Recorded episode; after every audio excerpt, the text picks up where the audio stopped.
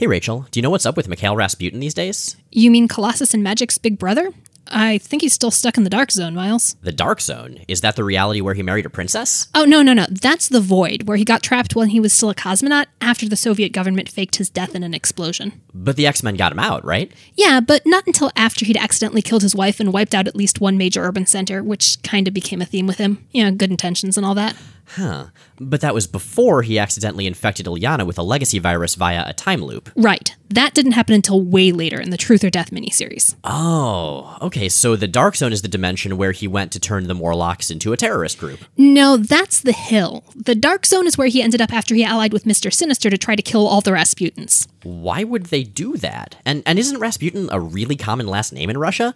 That's like setting out to kill everyone with the last name Smith. Well, in the 616, apparently there's only one Rasputin bloodline, and it goes straight back to the Mad Monk himself, Grigory Efimovich Rasputin. I know I'm going to regret asking this, but how does Sinister tie in? Well, he was trying to set things up so there'd be only one Rasputin left, at which point, apparently, the original would reincarnate. What?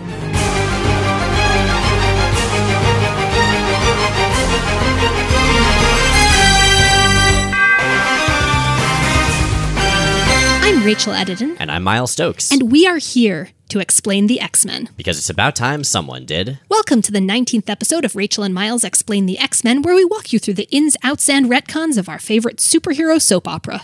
So last week we talked about Dracula. In fact, We sure did. We talked about many Draculas, Draculas of all flavors and varieties. So many Draculas. This week we're actually going to continue doing some sort of eldritch sorcery stuff as we talk about Magik, Illyana Rasputin. That's magic with a K. There's also going to be a lot of magic with a C in here. We'll do our best to disambiguate when necessary. Okay, so Illyana Rasputin, so we've seen her before. She's Colossus's little sister, right? Right, she's the adorable, stereotypically Russian six year old with the ponytails. She's running around with the X Men these days. Yeah, and her first appearance was actually in Giant Size X Men number one, where she was the little girl about to get hit by one of Russia's many runaway tractors. I don't think she even had a name at that point. No, she was just tractor bait. Is that what Illyana means? That's a direct translation. Russia's kind of weird. anyway, so yeah, she's been brought here. I think she was actually brought here by Arcade as a hostage, as I recall. She was, yeah, and then she just sort of stuck around. Presumably her parents know where she is at this point. I don't know, do they? It's really hard to say. I mean, this is Professor Xavier. He's really not good at letting people know what's going on. But the point is, though, that she's basically been running around with the X Men, being their adorable baby sidekick. And they are at this point on Magneto's weird island base, which they've taken over following the events of X Men 150 and are using as their base of operations since the mansion got destroyed. Okay, so we keep talking about this island base. Like, I'd forgotten about how long the X Men were living on this thing. I, can we get a name here? What, what do we want to call this thing? I'm going to vote Octopusheim, and thus it is canonical. They are now hanging out in Octopusheim. All right, so this is an island covered in old Atlantean ruins. And on the team right now, hanging out, is basically the same crew as in 159 when they went to fight Dracula. We've got Storm, Wolverine, Colossus, Nightcrawler, Sprite, Kitty Pryde currently, and Illyana as their cute sidekick.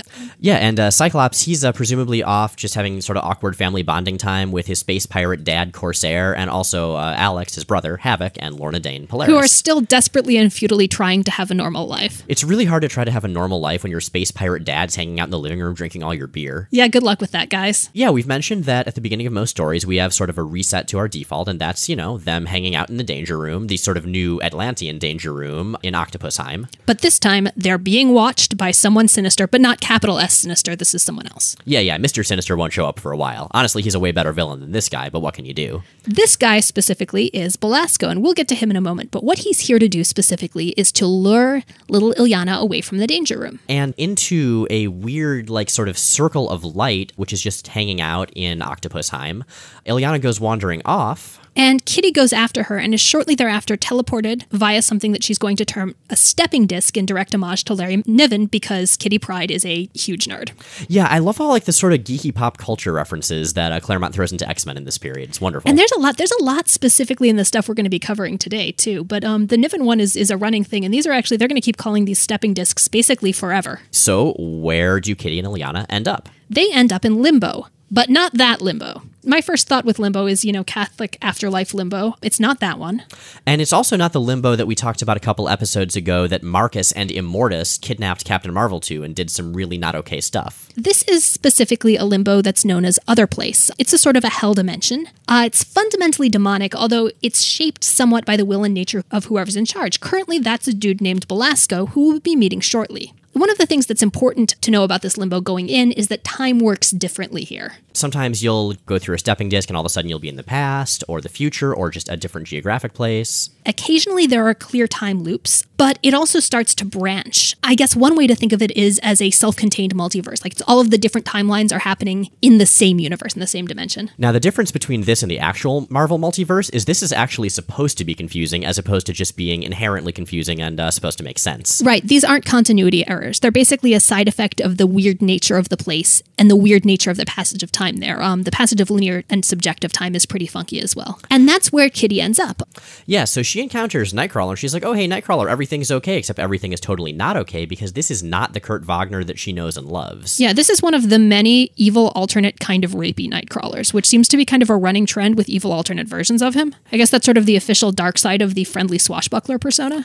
I guess so, but yeah, she quickly flees as she realizes, wait, something is up here. This is not the Nightcrawler I saw like four seconds ago. And she ends up in the throne room of Belasco. So let's talk about Belasco. Okay, so Belasco is, well, I'm not going to say he's a historical figure, but he showed up before he showed up in X Men, actually in Dante Alighieri's Divine Comedy, you know, like uh, Inferno, Paradiso, that sort of thing. At this point, he's been part of the Marvel Universe for a few months. He made his first appearance in Ka-Zar the Savage number 11, in a story that ended with him trapped in limbo by Ka-Zar, and that's where he still is at this point. Yeah, so his deal, he's uh, a demon sorcerer, basically, you know, complete with little horns, red skin, a tail. He's got this great supervillain outfit, very regal and demonic. So he gets his power from the Elder Gods slash Outer Gods. You may know this term from the Lovecraft mythos, and uh, it, kind of the same thing as near as I can tell. Um, They're enormous, they're evil, they're going to come devour reality. yeah, so he's got two main goals, one of which is to sort of sick the Elder Gods on Earth to let them into our main reality. And the other is to get his own bright red ass out of limbo. He at this point has Illyana and he's got Kitty, and he gives Kitty or he gives Illyana rather this like little creepy pendant to play with. At this point, he's being super nice to Illyana. He's setting himself up as her friend, and he's doing this very deeply creepy grooming thing, setting himself up as her friend and a good guy and the person who she can really trust, who loves her. And he's mostly doing this because he wants to use her later to accomplish, again, those two goals. Now, also what he's doing as he kidnaps Kitty is he puts her in this sort of crystal prison thing, and then he just freaking pulls her skeleton out with magic. It is super gross, but it's also super cool. It's like, hey, here's your skeleton. This is what you look like on the inside. You're made of bones. They're over yeah, here. Belasco is metal as hell. He's actually got some hidden cameras and he's just making album covers. Like that's the entire reason he does what he does. Limbo is actually kind of the metal album cover dimension. Um, it also kind of reminded me of the silly skeleton that Vincent Price sticks on people in the house on Haunted Hill. Oh my god, does Limbo have Emergo action? Uh, so let's talk about Emergo. This is totally irrelevant, but it's awesome. William Castle, who directed the original House on Haunted Hill, was a former carnival barker who was all about spectacle. And he was specifically all about spectacle with really just amazingly dubious contexts and names. Um, in a movie called The Tingler, he actually wired uh, theater seats to mildly electrocute patrons. What could possibly go wrong with that plan? Right? Um, he would do things like hire ambulances to hang out outside theaters where his movies were showing just in case someone had a heart attack. Um, and, and Emergo was basically a trapdoor that a skeleton popped out of at a key moment in The House on Haunted Hill, which is a fantastic. Oh, God, I love Vincent Price so much. Vincent Price is my Belasco, actually. Oh, he would be a really good Belasco. He'd actually make Belasco way cooler than he is in the comic. He would lend him a degree of gravitas that he lacks because Vincent Price's mutant power is making anything sound briefly credible. Right. So uh, Belasco has Illyana captured, and he's being all, all all nice to her in his clearly creepy way. He's got Kitty captured. We mentioned the alternate version of Nightcrawler that Kitty runs into. We're going to see almost all of the X Men in sort of alternate twisted limbo versions across this issue. Kitty is the only exception to that.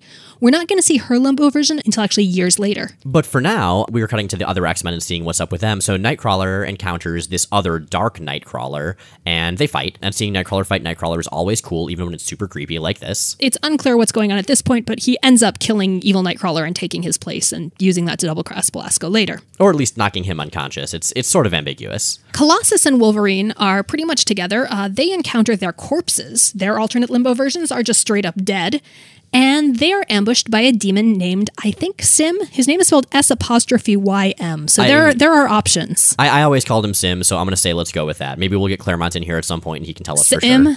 Okay, so let's talk about Sim because Sim is going to be very important and he's going to stay very important for a very long time. Way longer than you'd think for a big cartoony purple guy who's chomping a cigar, uh, which he is, by the way, in every single time he appears. Yeah, Sim is really cartoonish. Again, I mentioned in context of that metal album covers that Limbo's got sort of a mix of, of dark hell imagery and then this weird cartooniness. And in Sim's case, his cartooniness is actively creepy. I mean, the first time we see him, it's clear that he's the one who killed both Colossus and Wolverine, or the alternate versions of them that were in limbo before. And he pretty nearly takes out the main versions. He's not just really mean, he's really actively cruel. Yeah, in a way, I mean, you figure uh, Illyana is sort of the target of this entire mystical kidnapping operation, and so Sim is kind of a perfect antagonist in that he's a big, scary cartoon. Like, if you were a little kid, that's kind of what you're going to be afraid of. And he's a character who's going to stay very closely linked to Illyana in the future, even more so than Belasco.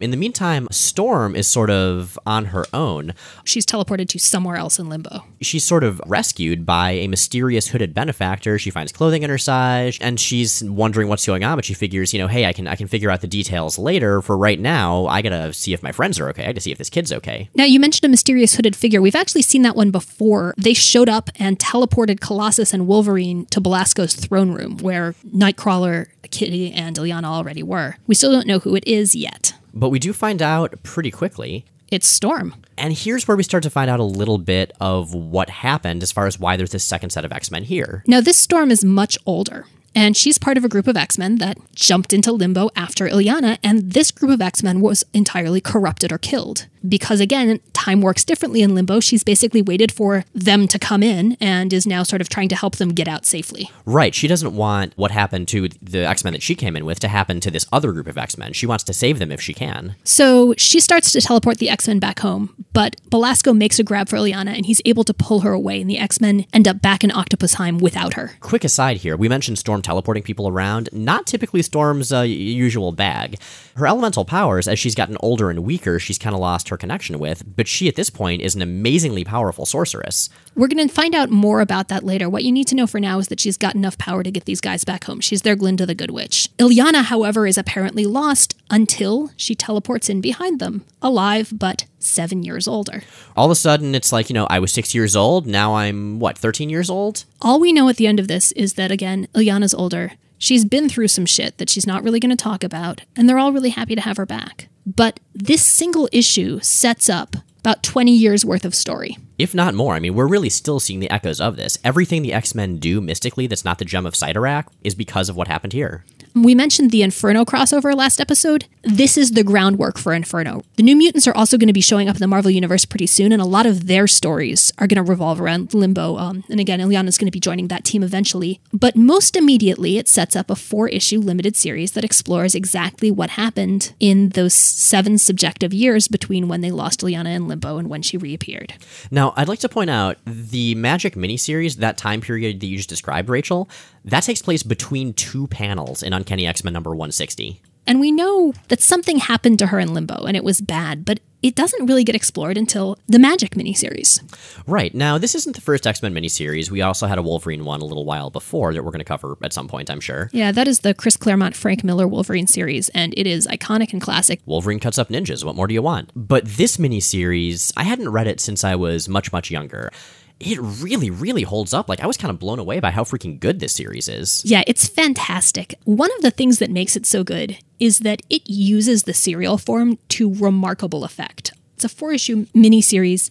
A lot of the time, that sort of feels like a story broken up into parts by necessity. In this one, each of the issues is very much its own thematic arc. Okay, so creative teams. Uh, this is Claremont. Now, at this point, I think we've mentioned before, but Claremont is writing literally everything that's directly X Men related every spin off, every miniseries, everything. And when the Magik miniseries comes out, that means it's the main X Men, it's the New Mutants, which is an ongoing series that's going on at that point. He's just finished the Wolverine miniseries. Is there any any other titles running then? Uh, there may be. I'm sure we're missing something. I'm sure our listeners will be kind enough to uh, let us know what we're forgetting. He's got at least two ongoings going right now. John Buscema is doing the pencils on this. Tom Palmer the finishes, which is to say inking, presumably. Art's really good. It really fits the story. It's different than what's going on in X Men, but it's great. Something that is sort of a perennial sticking point for me in comics is the way preteen and teen girls are drawn. And you see a lot of sort of hypersexualization of like 13 year olds, but also just a lot of really weirdly age asynchronous art. These days, Pixie is often depicted as way older and more sexual than she should be. Skottie Young is one of the few artists who didn't do that with her, but it's been a consistent problem. But I mean, that was even a trend in comics at this point, and it's something you see with Kitty in some of her appearances at this time period. She's That's supposed true. to be 13 or 14. This miniseries, I think, is notable because it's got a kid growing up from age 6 to 13, and over that arc, she looks 6 to 13. She believably ages over the course of the miniseries. And again, this is the, the other thing is that she's she's a kid who looks like a kid initially. A lot of comics artists are less proficient at because being able to draw kids well and realistically isn't something that there's generally a huge call to do. So it doesn't tend to be a specialty. And in this, having a character realistically age that much, having their appearance be really contiguous and recognizable across that, and having them look the ages they are is frustratingly rare, but done well enough here to be worth calling out as a strong point of the series. Totally. And it goes the other way in this series, too, because we see a much, much older Storm. And yeah, I'll buy that that's what Storm looks like when she's decades older. Totally. So let's go into what happens in the actual series. We've got this first issue, Little Girl Lost. Yeah, and I love the, I love the titles for these issues because they, they really fit and they're also so very Claremont comic booky. Oh yeah, I'm going to jump back and point out that X Men 160 also has one of my favorite titles, which is Shoots and Ladders, which is such a good metaphor for the weird causality and travel in limbo. So basically, we pick up right after the X Men lose their grip on Illyana. Uh, so Belasco's got her in limbo. We find out very quickly that what he wants to do is use her to make something called a bloodstone amulet. They'll have these five bloodstones, he'll develop it over years. When it's finished, it'll give him the power he needs both to get out of limbo and to open a portal for the Elder Gods to come rampage. Now, Bloodstones, what they are, they basically represent the progressive corruption of a soul. And that's part of why he wanted Illyana, is because she's a very pure soul, which is, I guess, especially, you can get a lot of corruption in there. There's a lot of room for corruption. And to make the first bloodstone, he literally pulls out and twists a chunk of Illyana's soul. That moment is going to define the rest of the series and the character for the next 20 odd years. It's really hard to overemphasize how important this is for everything that's going to happen to magic and the whole mystical side of the X books forever, basically. Even with that, he's still her best friend. He's nice to her, he says he loves her, he gives her pretty things, he tells her she's special. So she has mixed feelings when Storm and a character named Cat show up to steal her away. So Storm is the Storm we mentioned, the sort of older sorceress. And Cat is, at last, Kitty Pryde's limbo analog. She's really fucked up. She's sort of got this ninja warrior thing going on, which, you know, we'll, we'll see more of that later on in the Kitty Pryde and Wolverine miniseries. And a deeply improbable costume. the art's great. Cat's costume is not. It's slit basically up to her ribs on the sides. Oh, it's slit up to roughly her armpits. yeah, and she's got like a bunch of ninja stars on her arms, which It's just like a shoulder-mounted uh, loincloth. I don't even I, I don't even know how to describe it properly. It's it's fairly amazing, but it works for just a completely fucked up, twisted version of her who isn't very good at tailoring. But yeah, so they, they steal her away from Belasco and uh, take her to as much uh, safety as you can take someone to in Limbo. And that's Storm's Sanctum. So this Storm, you'll remember, is a really powerful sorcerer. And what we learn over the course of Illyana's time with Storm is that Storm was Belasco's first apprentice here. He took her, he tried to train her, she learned a lot of dark magic from him, and she eventually rebelled against him and tried to set up sort of a quiet, good place in the middle of the seething corruption of Limbo. So she's got this kind of garden grove place. It's it's really beautiful.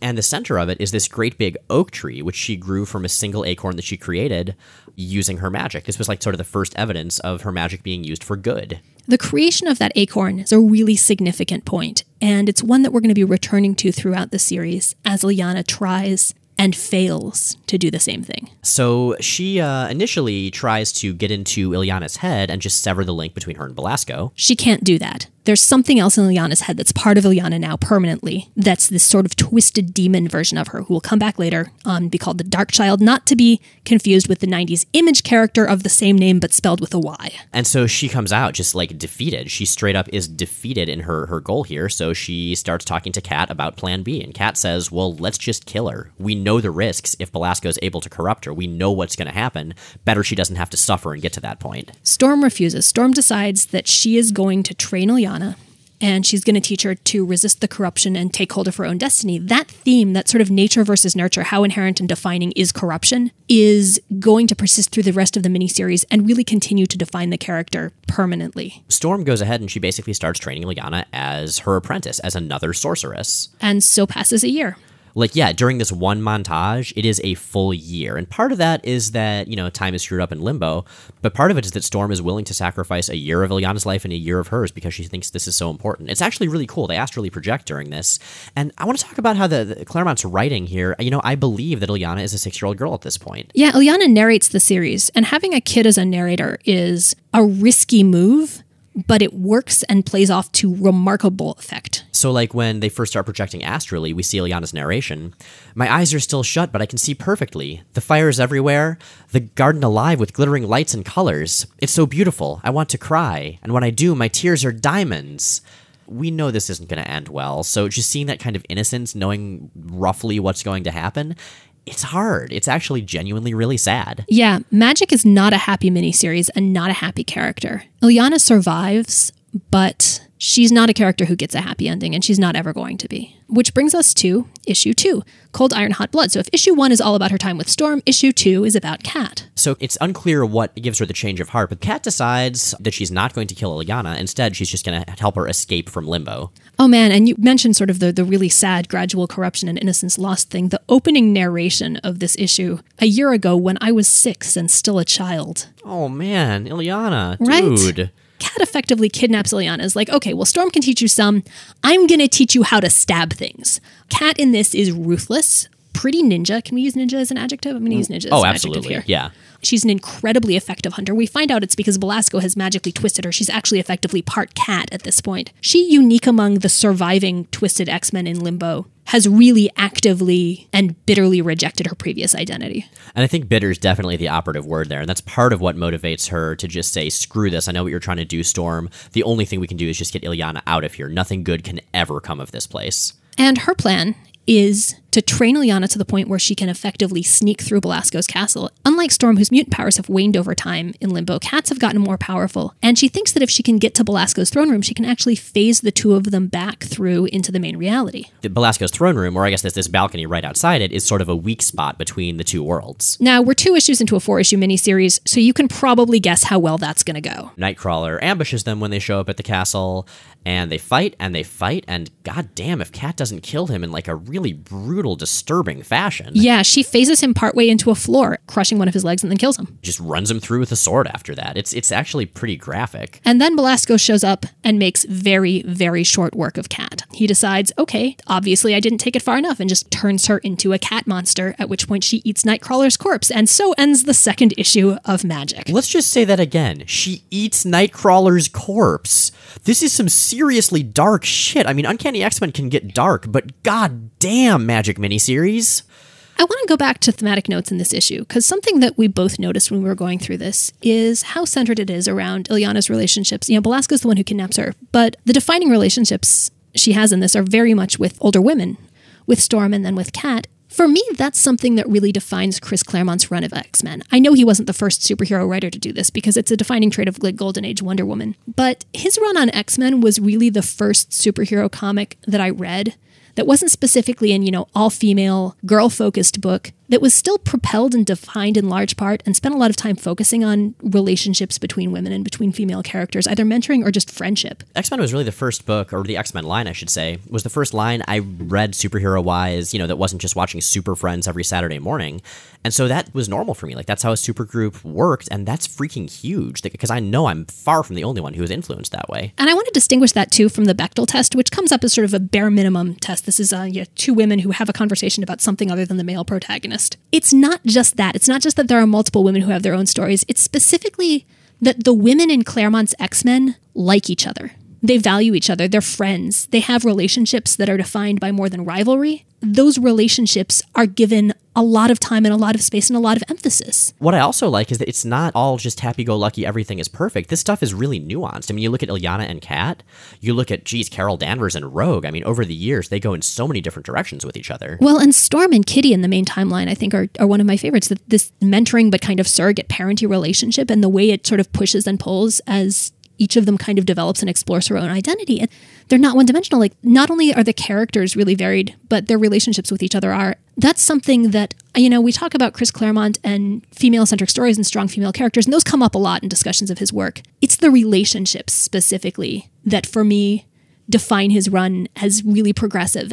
doing something significant and unfortunately exceptional with the way female characters show up in comics. And that's that's again something that I think really runs strong throughout the Magik miniseries. It's strange because Claremont is writing one of the most successful superhero books out there at this point.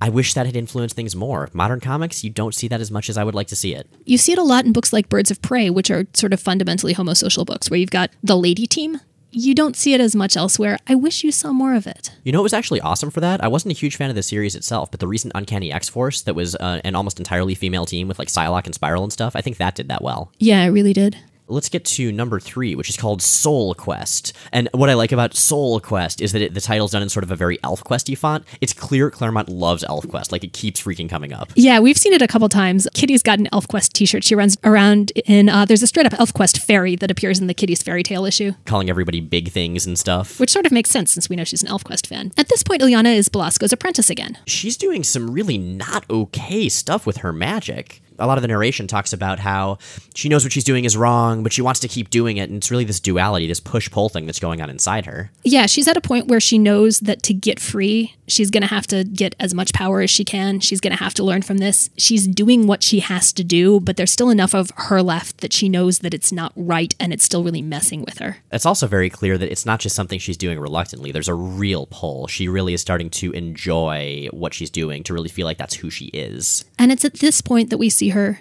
make her first attempt at creating an acorn. Talked about that as Storm's sort of defining moment of reclaiming herself. Now, this is at a time when Illyana really feels like she needs to reclaim herself. She's just struck out at Kat, who, like we said earlier, is now this kind of feline monster who is trying to connect to her, trying to say her name, Illyana, and she zaps her, and Kat runs away, and Illyana's narration is like, yeah, I know that this time it's for good. So she's feeling really low. And this is going to be the act that redeems her. And she casts light magic the way Storm taught her specifically. And she talks about how she uses Storm's configuration, not Belasco's. And she tries to create an acorn and she fails. Yeah, it sort of like explodes in this black spatter of blood that's really just kind of gross and ultimately very sad, knowing what that represents. So Storm shows up in a vision at this point, promises to come and save her. But before anything else can happen, Illyana's what, like 11 at this point or so? We all know what happens to mutant kids around puberty. So her mutant power kicks in, and this is one of the stranger mutant powers in the entire Marvel universe because it's so specific. It's directly tied to limbo. She can create and control magical stepping discs. Which are an inherently limbo thing. Like if you're using a stepping disc, you're going through limbo or from one part of limbo to another. Which raises the question of how much of the power that she ended up with is what she would have gotten anyway, and how much of it has been sort of tainted or changed by her time in limbo. I don't know if that's something they really ever go into. I guess as we read more, we'll, we'll find out if that ever shows up again. So she's able to move them around, and she's like, well, I'm getting the hell out of here. But she still hasn't quite figured out how they work yet, so she's just kind of teleporting at random. Uh, she intersects briefly with New Mutants 14, which is happening at the same time. The new mutants there, who are Xavier's younger team, who we'll be talking a lot about going forward, are like, wait, that's Illyana, but she's younger. How does this make sense? And then Illyana's gone again, and they're presumably very, very confused. She also teleports back in time and sees Storm and Belasco's final confrontation when Storm was leaving Belasco. Now, this is a really badass fight. Storm is there in like this sort of demony armor with a sword and the mohawk It's, that I. it's not really armor, it's sort of more like demony duct tape. Okay, well, to be fair, it at least does fit the aesthetic we've seen in Limbo so far. Yeah, it's the limbo version of Punk Storm, who's also recently made her first appearance in the comics. She's so cool. She God, I have such a crush on Storm. It's hard not to. I mean, geez, I have my whole life basically. Although I also kind of want a beer. It's both of those things. Yeah, so it's this really badass fight of her up against Belasco, and it's clear that this was her big rebellion years and years and years ago, probably shortly after the X Men first got there. What it sort of predicts is what then Illyana teleports into in the present, which is Storm showing up to take on Belasco, except that this time, Storm gets jumped by the now totally feral cat. To get her off Storm, Illyana kills Cat. It's this big snap as Illyana snaps her friend's neck and kills her. And thus ends issue three. This is an event horizon. Illyana has seen the way Limbo has corrupted and damaged and destroyed her friends and brother. This is the first time that she has actually actively played a role in that. And that's going to tie closely into issue four, Dark Child. And this goes right into Belasco saying, hey, good job killing Cat. Now let's kill Storm, make that third Bloodstone, and use Storm as a sacrifice to help bring the Elder Gods through. Illyana is understandably reticent. Storm basically pulls an Obi Wan wink and smile, and then Illyana straight up stabs her. Part of why she does this, part of what happens, is that when Storm dies, as one might expect, her powers all just burst outside of her. Now, not the sorceress powers we've seen in this miniseries, but the ones that gave her her code name. This giant, weathery doom hurricane thing hits Belasco's castle and just starts smashing it. You know, rocks are falling on demons and walls are falling down. And Illyana creates a stepping disc and gets the hell out of there with Storm's body and goes and buries her in her grove. If issue one is Storm, issue two is Cat, issue three is Belasco, issue four is Illyana. Illyana herself on her own.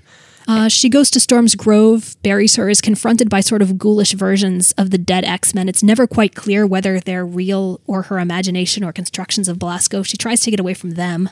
Yeah, I mean, it's, it's, very Silent Hill in that regard. You know, is, is what she's seeing real, or is Limbo just using sort of her fears and memories and pulling out of its own demonic nature to make that happen? Oh man, Limbo is actually super Silent Hill when you think about it, the way it shapes itself around specific people.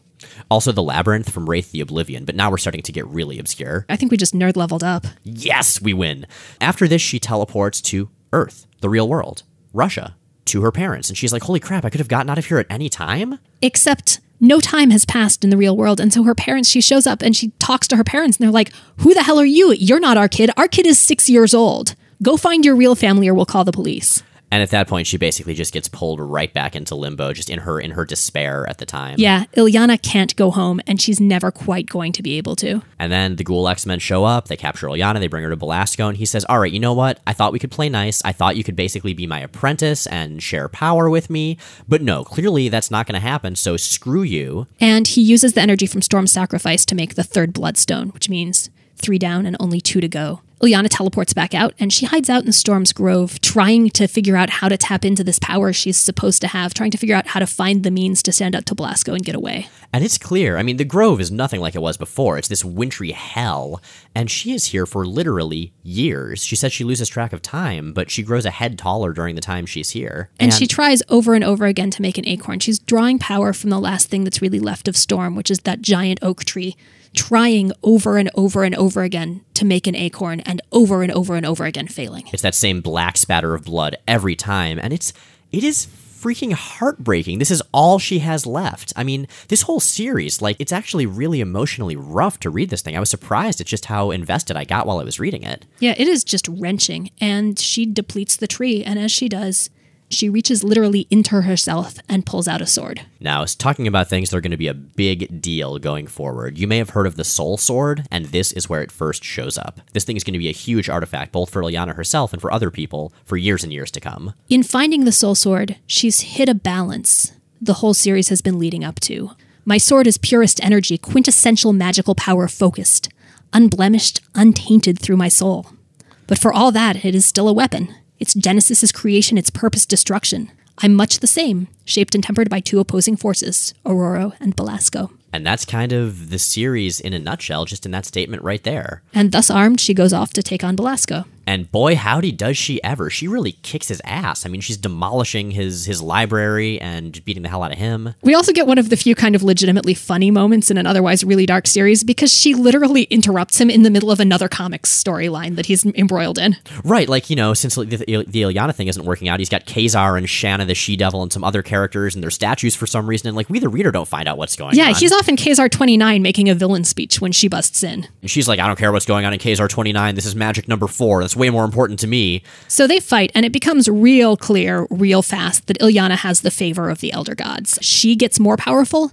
Belasco basically reverts to human. So Illyana is getting to be uh, this sort of demonic red creature with horns and a tail, and so Belasco looks really awesome normally, but he starts to look super dorky as he gets more human. Like he's, he's just this guy in, in, in a funny cape and little boots, looking scared. And Illyana vanquishes him and pushes down this Darkchild demon persona that's been rising up, and she teleports home. But not before refusing to kill Belasco. And he's like, I'll be back, I'll be back. And she's like, Yeah, but I don't want to turn into you. Maybe it's going to be inevitable, but I don't want it to happen yet. Correct me if I'm wrong, but isn't she Queen of Limbo by right of arms? It's not clear right now, but ultimately, yes, she will end up ruling Limbo. And that as one might imagine, has its ups and downs and mostly downs. And so she comes back home to again that moment in X Men 160, the moment after she disappeared, seven years older. Let's talk a little bit about the themes of the series, and especially of Illyana as a character, because man, you were talking about forgetting how awesome this series was, and Magik has always been one of my like top three favorite X Men characters. Oh, absolutely. She's phenomenal, and one of the things I love most about her is that she doesn't have a redemption arc. She never will. At one point, she'll be sort of decorrupted and aged back to a kid, and then she'll die really soon after. She doesn't get that happy ending. Illyana is damned irrevocably her story is not about salvation and it never is going to be about salvation. And instead, it's about something that I think is a lot more interesting, which is how she navigates the rest of her life and tries to be a person even in the face of that knowledge. Right. It's like she has this past tragedy and she knows she has this future tragedy. And I think what the character's all about for me is hope in the face of that, is saying, hey, I know we're going to lose, but let's let's try to make the world a better place before we do. It's actually it's a very reminiscent thematically of the TV show Angel, I think in that regard. There are X Men who sort of are story and thematically flexible. And then there are X Men who have really specific stories. So Wolverines, again, is sort of about, you know, man versus beast, community versus solitude. This is Illyana's story, and this is going to continue to be Illyana's story.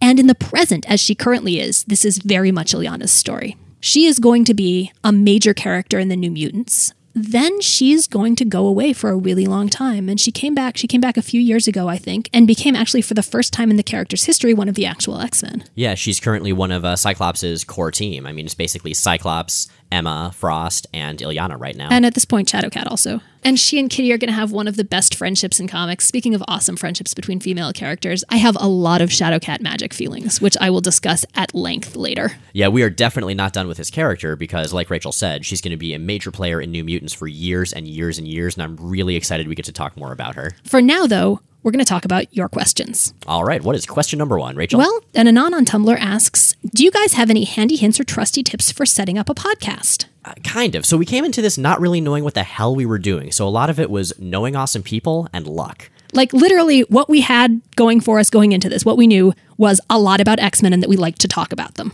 Exactly. Um, but we've definitely discovered a few things, which, if you wanted to start a podcast, uh, might be might be helpful information. So we recently had uh, an interview that Rachel did with our producer Bobby Roberts that we posted on our blog. I guess that's my primary tip if you're going to set up a podcast: is find someone who knows what they're doing and ask them. We are lucky enough to live in a city and to have have friends who are really active professional podcasters who not only know what they're doing, but know how to do it really well and are very generous with their time and expertise. But there's a lot of that you can find online. Again, um, I interviewed Bobby on our blog, and he talks a lot about equipment and process and sort of ways to go into it and make it work. I'll link back to that in the as mentioned for this episode. But uh, really, production right there, whether you're doing it, whether somebody else is, having decent equipment so that you sound good, and having uh, either yourself or somebody else editing just so that things can come off as more focused in the final product, because we don't sound like this in the original cut. There's a lot of backtracking and ums and ahs. We're not this smooth.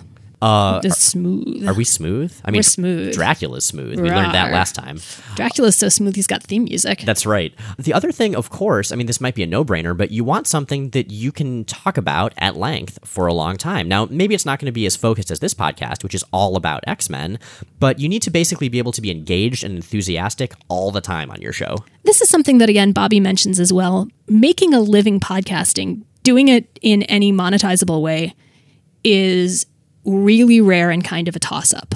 And I mean, even for us, like this is about a third of my actual capital J job right now. Even for us, having it be something that we enjoy doing and enjoy talking about is is what lets us keep doing it. It's not going to make you rich. It's not going to be a quit your day job thing. So make sure it's something that you enjoy enough to sustain it. Make sure it's something that you would do for free because you probably will be at least for a while. Something that's helped us a lot, we plan really extensively. Yeah, we're both really, really, really neurotic type A about large public projects. So what we do is we'll uh, basically take a lot of notes as we read through whatever issues are going to be relevant to a given episode. Then we get together and talk for a long time and create an outline, which is what we do episodes from. Having something to sort of stay on task and stay on topic with really, really helps it not be a super meandering podcast. And there certainly are some out there, and that works for some people. But for us, that's not what we wanted. And our goal with this is generally to keep episodes under an hour. And again, having an outline to work from helps a lot with that. Having an outline, I think, is, is probably the most valuable tool in our arsenal because it keeps us on focus and it, it lets us sort of parse out the time a little better. And the last thing, which is a much smaller thing, get yourself on iTunes. Make sure you're set up correctly for it. Ideally, something for people who don't use iTunes as well. Just make sure that the show is easy to get to and very organized and technically done correctly. We use something called Blubrry. I guess it's probably pronounced blueberry, but it's missing some vowels. that's basically a podcast manager. That works really well for us. Okay, so yeah, question number two. This is from Christopher Crawl on Twitter. Can you explain why Cyclops is from Alaska and Havoc is from Hawaii? Which I guess is kind of relevant because, you know, they were off doing hangout stuff with Space Pirate Dad this time. I can. They are, in fact, both from Alaska, but after their parents were killed, Alex was adopted by a nice couple in Hawaii, and Scott grew up in an orphanage in Nebraska. Scott goes back to Alaska more. It's never really explored why, but there are a couple reasons that could make sense. The first of which is he's lived there for longer. He was older when their parents died, so presumably has more connection. They've still got grandparents there who are effectively his only family. I don't know if Alex is still in touch with his adopted family. Um, they're presumably still in Hawaii. He doesn't have the happiest childhood, but like they were at least basically okay people. So presumably they're still around. But yeah, that's why Alex grew up in Hawaii. Okay, well, I think that's all the time we have for today, this magical, magical day. Rachel and Miles Explain the X Men is recorded in Portland, Oregon, and produced by Bobby Roberts, who's also the co host of the awesome Welcome to That Whole Thing, which you can check out online at welcometothatwholething.com. Check out our website at rachelandmiles.com. We have visual companion posts for every episode. Uh, those go up on Sundays, so if you're listening from Comics Alliance, check back then.